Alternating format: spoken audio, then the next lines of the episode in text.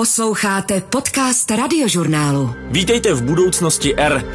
Dnešní epizoda má číslo 52, takže ji oslavím první rok fungování tohoto podcastu. Moc krát děkuji všem, kteří Budoucnost R pravidelně posloucháte, reagujete na ní a sdílíte ji. A samozřejmě i mým kolegům, bez kterých by se k vám ty jednotlivé díly ani nedostaly. Jiřímu Burdovi, který se stará o zvukovou podobu a jednotlivé díly míchá, Petrovi Ouhrabkovi, který za něj několikrát zaskočil, Aně Duchkové, bez které by se epizody nedostaly na web a tím pádem ani do podcastových aplikací a samozřejmě i kolegům starajícím se o sociální sítě radiožurnálu Mílovi Hamříkovi a Báře Turazové, kteří pomáhají s propagací. Já si dnes na budoucnost R připiju a pokud byste měli taky náladu, můžeme si i virtuálně přiťuknout. Klidně mi pošlete fotku, kde jste tuhle epizodu poslouchali a případně co dobrého jste si k ní nalili. A aby ta závěrečná epizoda prvního ročníku budoucnosti R byla co nejspeciálnější, pozval jsem si do ní svého dalšího oblíbeného hosta. Po Soně Jonášové se tak za mikrofon posadila Dana Drábová, předsedkyně státního úřadu pro jadernou jadernou bezpečnost.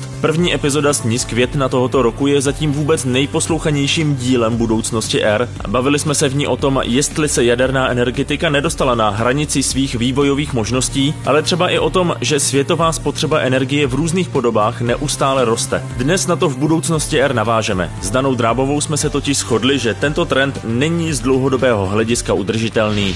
Takoví ti ekonomičtí puristé mě jistě řeknou, že vždycky se našlo něco, co to přibližování se ke hraně možností téhle planety nějak vyřešilo. Ale přece jenom ta planeta je konečná, její zdroje jsou konečné a když se nevypravíme eh, vydrancovat nějakou jinou planetu, a když nás bude stále přibývat, dneska je nás 8 miliard, tak musíme narazit, logicky musíme narazit eh, na meze nejenom udržitelnosti, ale i dostupnosti. Budoucnost R.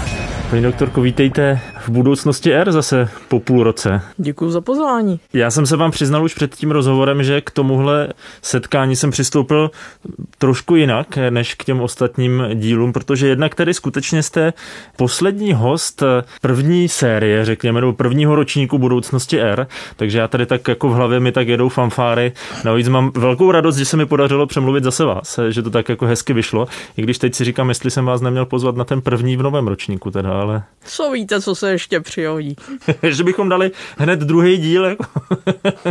tak dobře, no, já to se je nikam nehrnu, pardon. Jak se máte v téhle době? Jak to zvládáte? Vy jste zmiňovala před natáčením Pišely, moc jsme se nedostali k tomu státnímu ústavu jaderné bezpečnosti. Jak to tam zvládáte? V jakém režimu vlastně jedete teďka? No jedeme v takovém hodně upraveném režimu, to znamená, seznali jsme za rozumné maximalizovat práci z domova, maximalizovat eh, videokonference, videojednání a tak máme nastaveno, jak se v té naší budově a na našich regionálních centrech střídáme.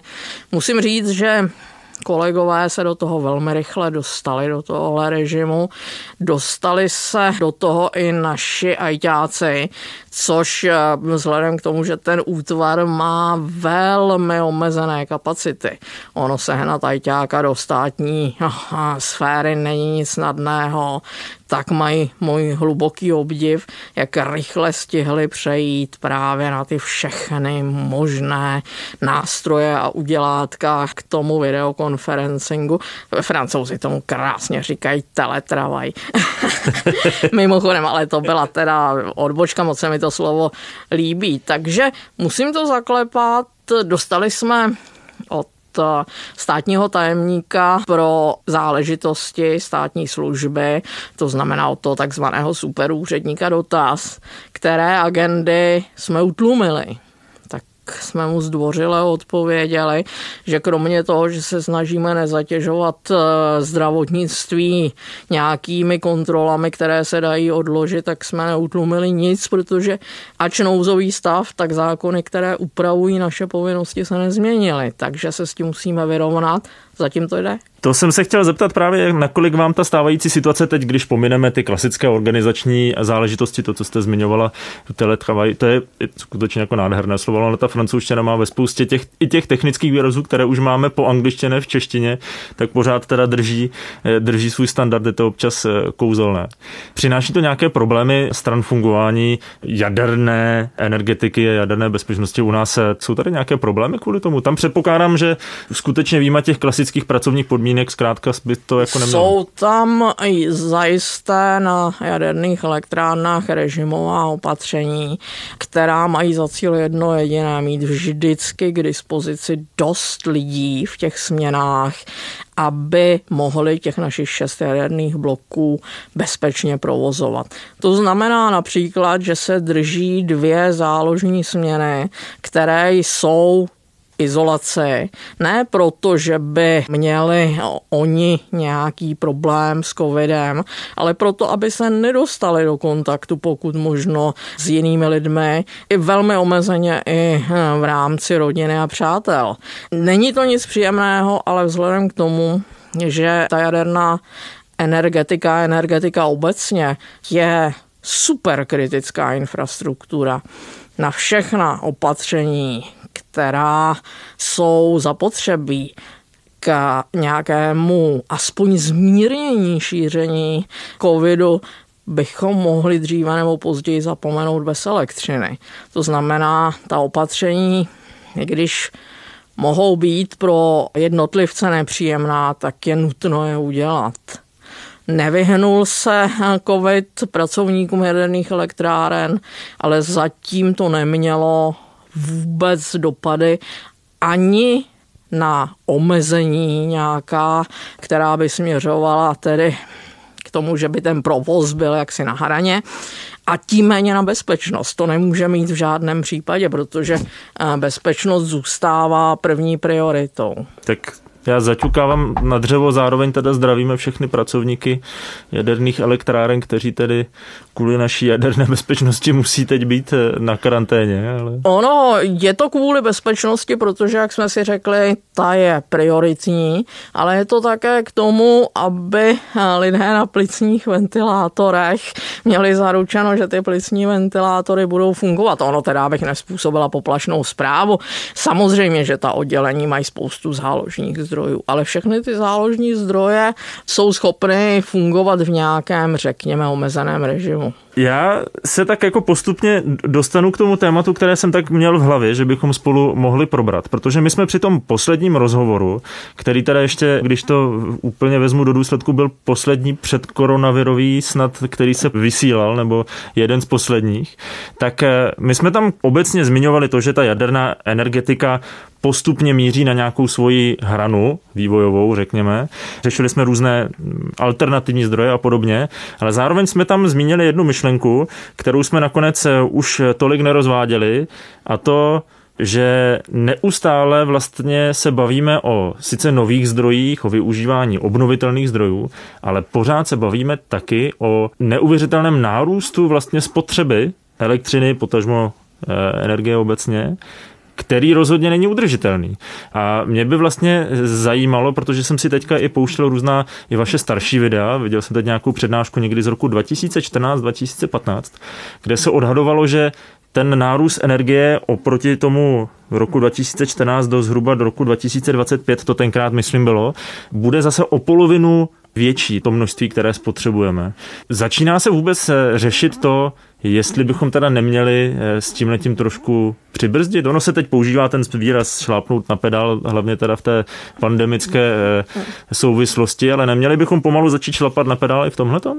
Měli měli, protože životní styl toho eh, rozvinutého, vyspělého světa, kam máme svým způsobem to štěstí přináležet dlouhodobě udržitelný není.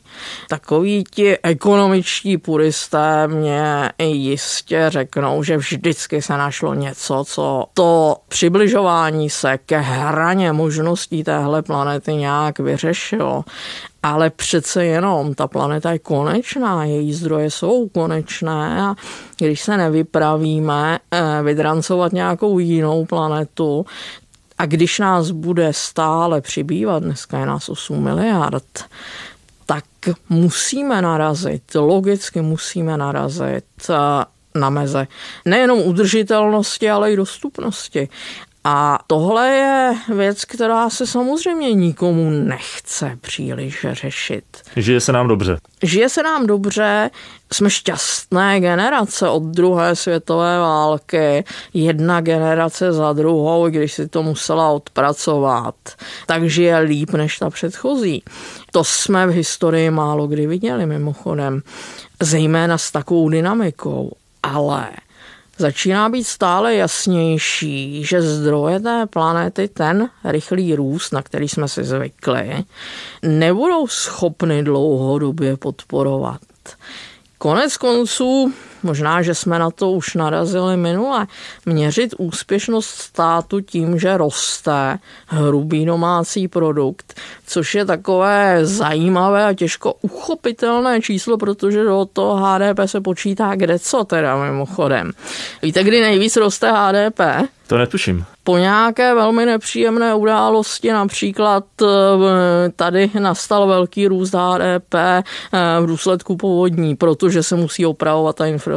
Protože se investuje hmm. do toho, aby se vlastně nahradilo to, co bylo zničeno. Ale to zase zpátky k tématu. HDP je měřítko nebo ukazatel, který asi v situaci, do které se postupně dostáváme, přestává vyhovovat, protože co nám říká HDP? HDP nám mimo jiné říká, že když roste, tak se každý další rok máme lépe než letos. A my jsme si zvykli to brát v automatu a když nám to stát není schopen zajistit, tak začíná erodovat to, to, čemu se říká společenská smlouva.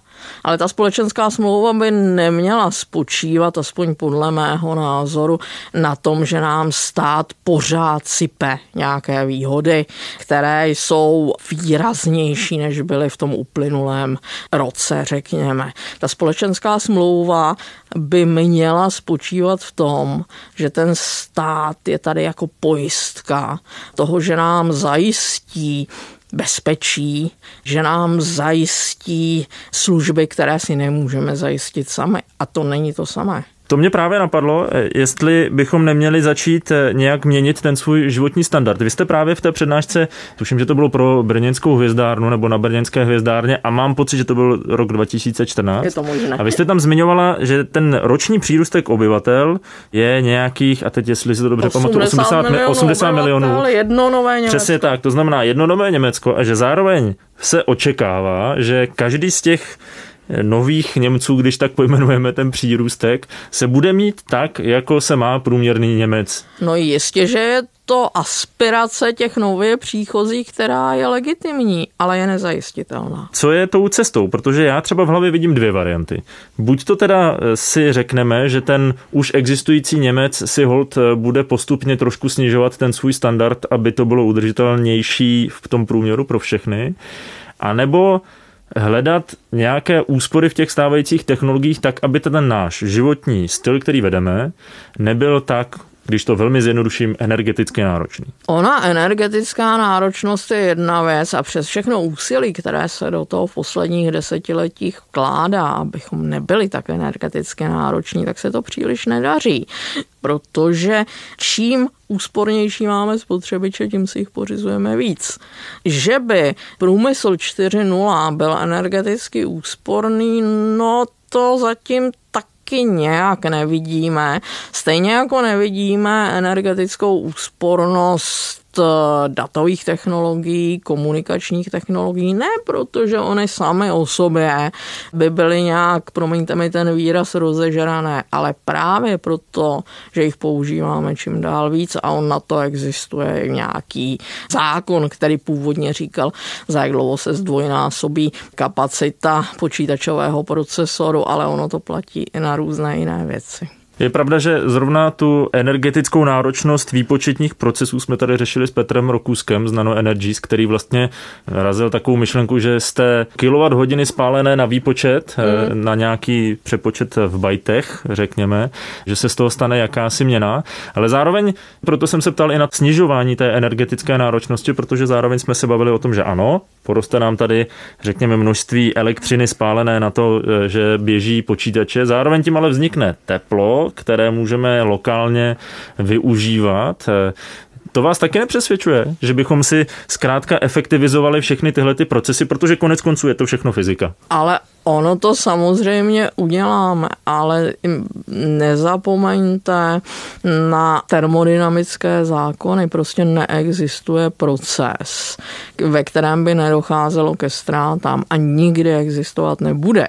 Teď jde o to, jak to nastavit, aby ty ztráty byly tak malé, jak je rozumně dosažitelné. Což třeba dostanu se ke svým stále oblíbenějším elektromobilům a k elektromobilitě. Tam to energeticky z hlediska účinnosti nebo efektivity teda moc nevychází.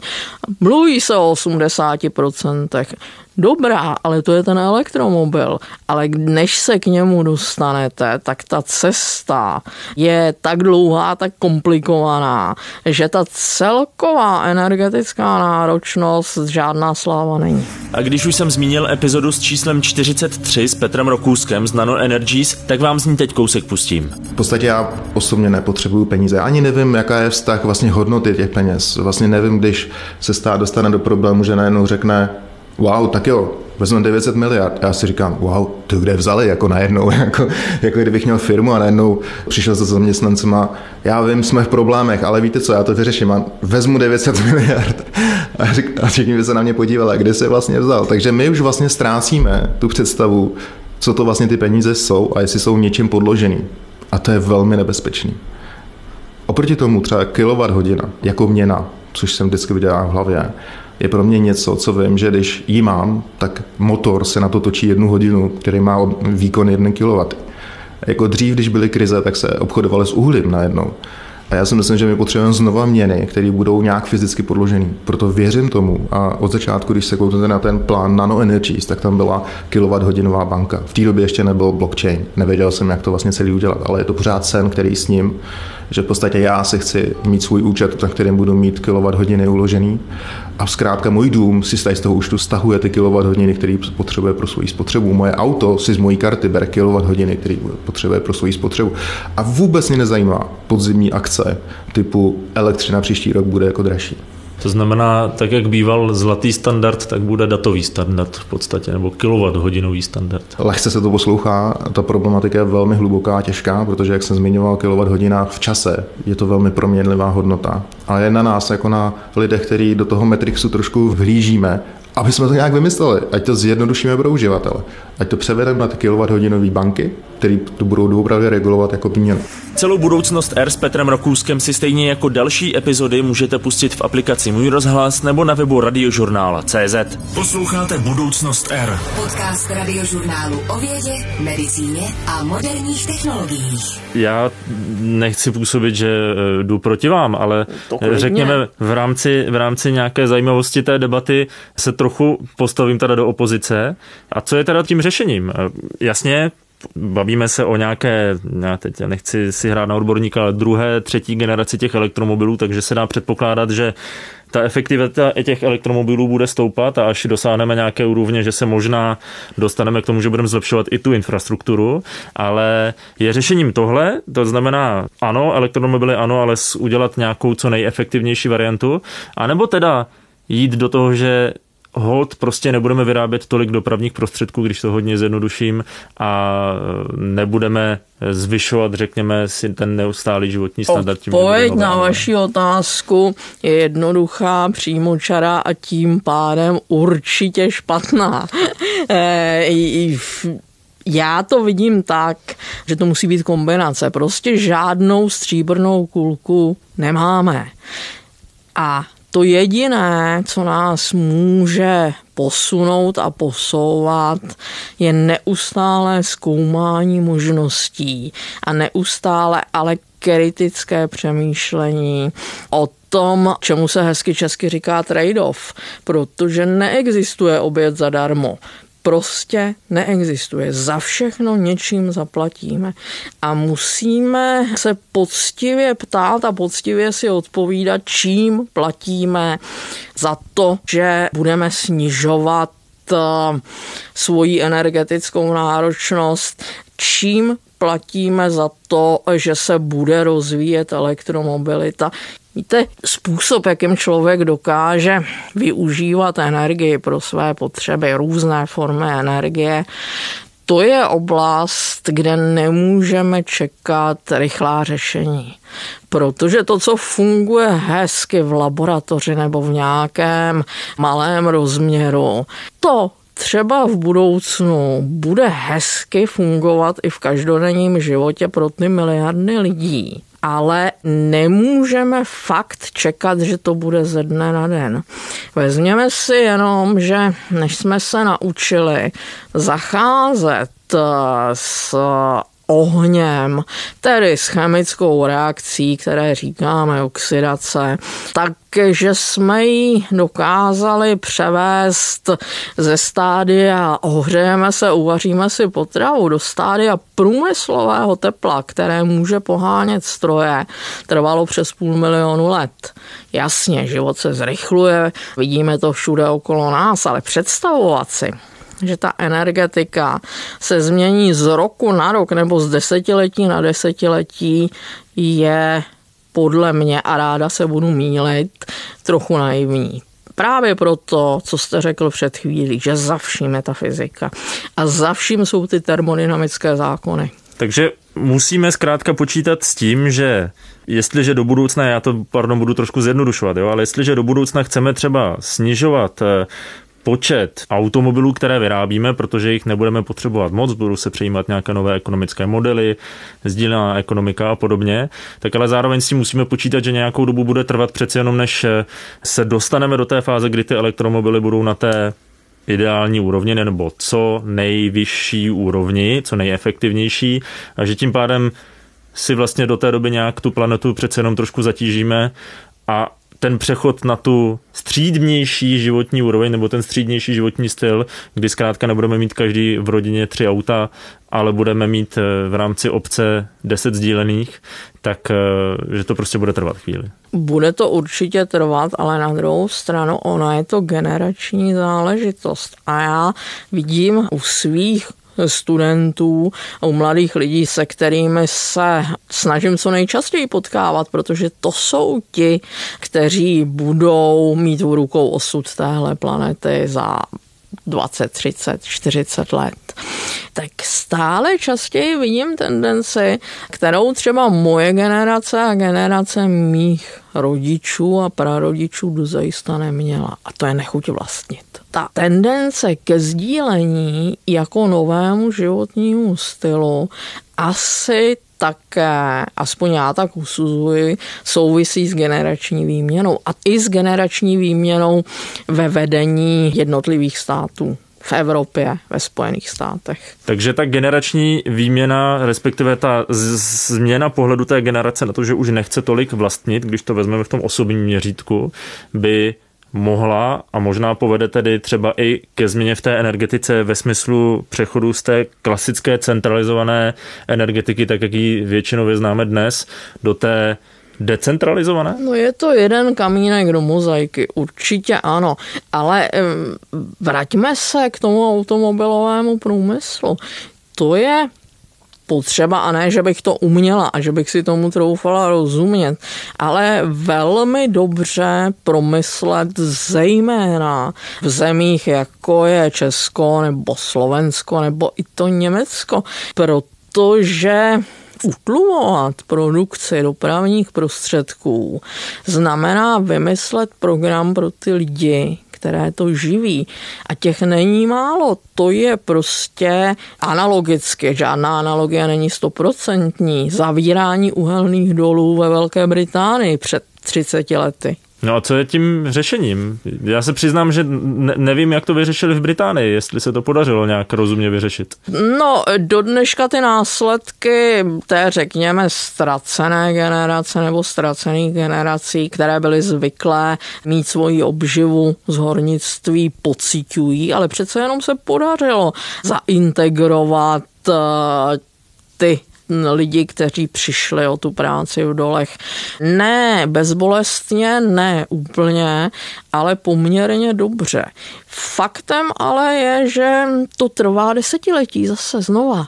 Tím pádem představovat si pro naší situaci nějaká rychlá a snadná řešení je zase naivní. Neexistuje takové řešení.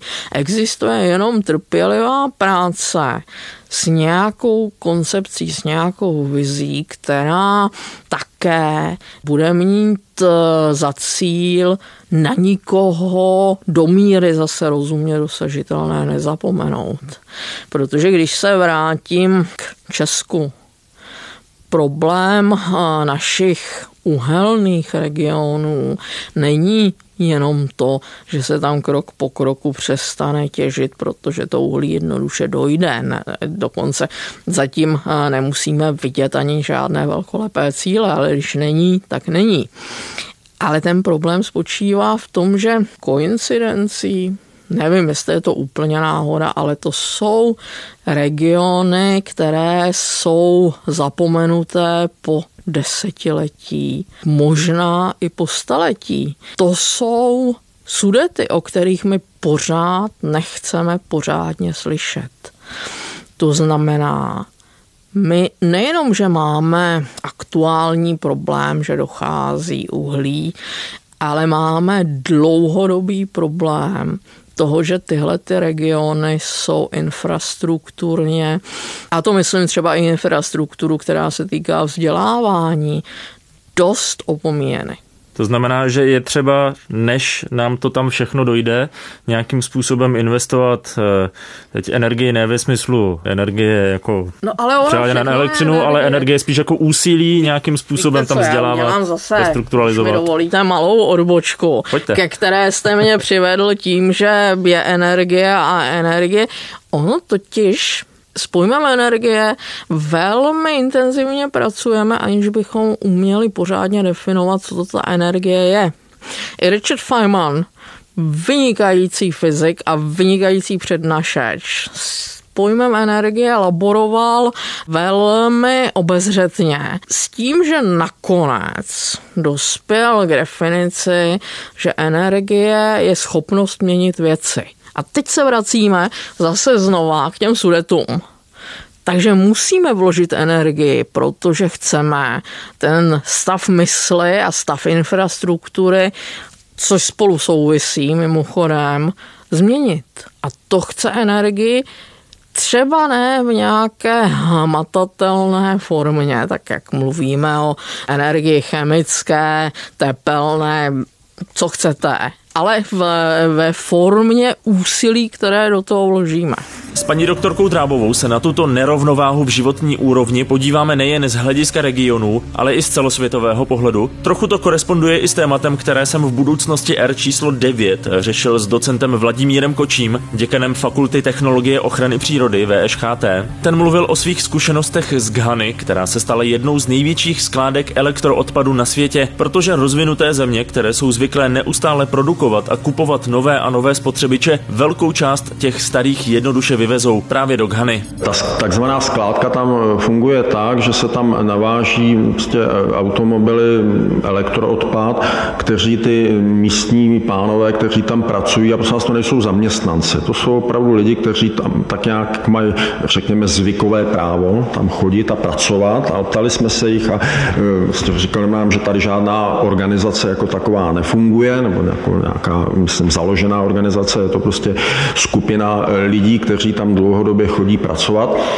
A funguje to tak, že tam složí ten elektroodpad Oni ho tak nějak trošičku přetřídí, co se k sobě lépe hodí, udělají z toho hromady, řekněme, 2-3 metry veliké, zapálí to, potom to klackem roztrkají tak, aby oddělili prostě hliník, měď, zinek, pár z těch kovů. A pak se to uhasí, zase se to dotřídí a rozveze se to někomu, kdo to snad tedy dokáže zpracovat. A za to oni dostávají ty peníze, za ten materiál, který předají dál jako druhotnou surovinu. Takže to je jejich zdroj příjmu. E, ty emise, které se z toho uvolňují, samozřejmě jsou sami o sobě škodlivé a není, není teda ta v uvozovkách technologie, kterou oni tam používají, šetrná jak vůči jejich zdraví, tak i vůči prostě zdraví toho okolí. Problém je i to, že tato skládka je prostě uprostřed města. Posloucháte Budoucnost R. To znamená, že než začneme globálně uvažovat o tom, jak si snižovat, řekněme, ty nároky, které si klademe na ten náš životní styl, tak eh, musíme dorovnat eh, tu určitou nerovnováhu mezi, jak to nechci říct jako úplně ošklivě, ale tou bohatší vrstvou a tou vrstvou z těch odstrčených regionů. No, mělo by to být jedním z cílů té strategické politiky, kterou by ten stát měl dělat. Já vím, že je to strašně moc práce a spousta eh, rozhodnutí, o kterých, když je ten politik udělá dneska, tak bude mm, dobře vědět, že za nějakých 20-30 let se něco stane ale že na něj už si nikdo nevzpomene. A jestli tak ve zlem? No, to pardon. Kdyby se našel takový politik, který, nebo skupina politiků, kteří by takováhle dlouhodobá rozhodnutí byli schopni dělat a nějakým začít dláždit eh, tu silnici, tak on by si na něj někdo vzpomněl i v dobrém.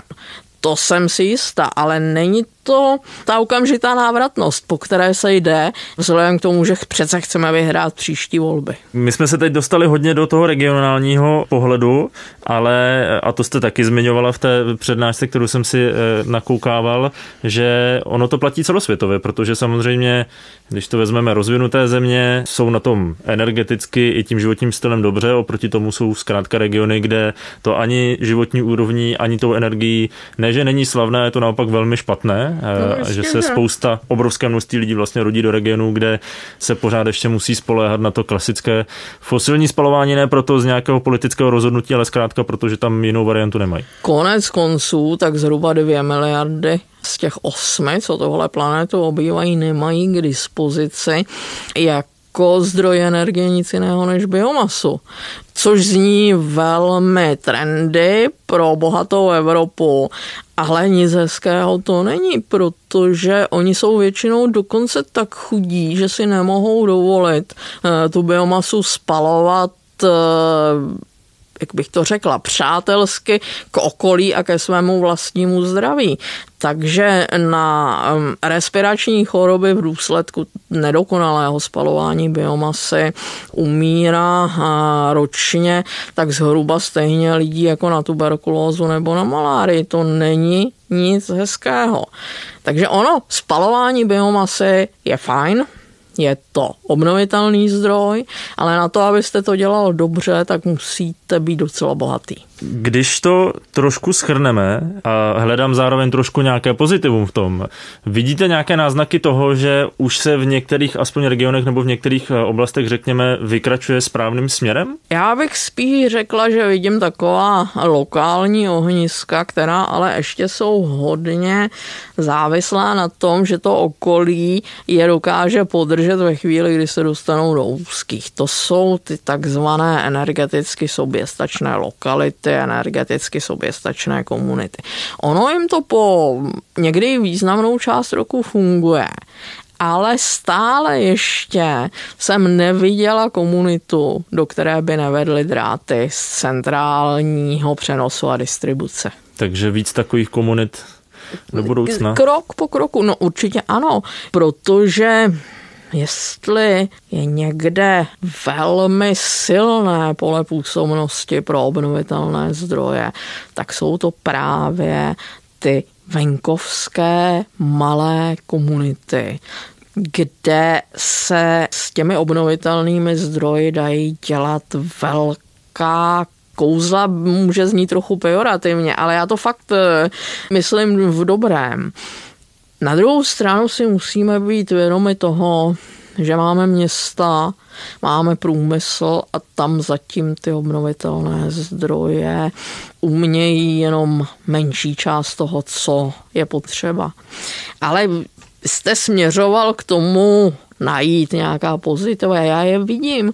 Vidím je vlastně, protože jak jsem čím dál starší, tak se čím dál víc zajímám o historii. Člověk, ač eh, od eh, přírody velmi poživačný a schánčlivý, co se týká hromadění věcí a zlepšování svého statu quo, i společenského mimochodem, tak přece jenom tím, jak má možnost se zabývat poznáváním a přenosem toho poznaného ke zlepšování toho každodenního života, tak krok po kroku, ne tak rychle, jak bychom potřebovali asi, ale krok po kroku směřuje k té udržitelnosti. Ono nám nic moc jiného nezbyde stejně. No a nebo příroda rozhodne, že jsme se přemnožili a vůbec jsme obtížní a nějak si s námi poradí. Příroda si mimochodem s přemnoženými živočišnými a rostlinnými druhy umí poradit velmi dobře. A v téhle souvislosti já si vždycky vzpomenu na starý geologický vtip, který mi vyprávěl Václav Cílek, jak se potkají dvě planety a říká jedna druhé, jak se máš. Druhá se tak posmutněle podívá a říká, holka, špatný, dostala jsem lidi. Neboj, to přejde. Já mám obrovskou radost, že můžu první ročník budoucnosti R zakončit vtipem. to, to se mi fakt líbí. Paní doktorko, moc krát děkuji, že jste sem přišla. Pojďme se domluvit, že si dáme pravidelný update, takže i v dalším ročníku jednou nebo dvakrát si na vás vzpomenu. S váma se hezky povídá, takže když si na mě vzpomenete a budete to mít za užitečné, tak já ráda přijdu. Mějte se hezky a držte se. Z budoucnosti R se loučí celý tým, tedy Jiří Burda, Anna Duchková, Miloslav Hamřík, Bára Turazová a samozřejmě i já, Vojtěch Koval. Poslouchali jste Budoucnost R. Podcast radiožurnálu o vědě, medicíně a moderních technologiích.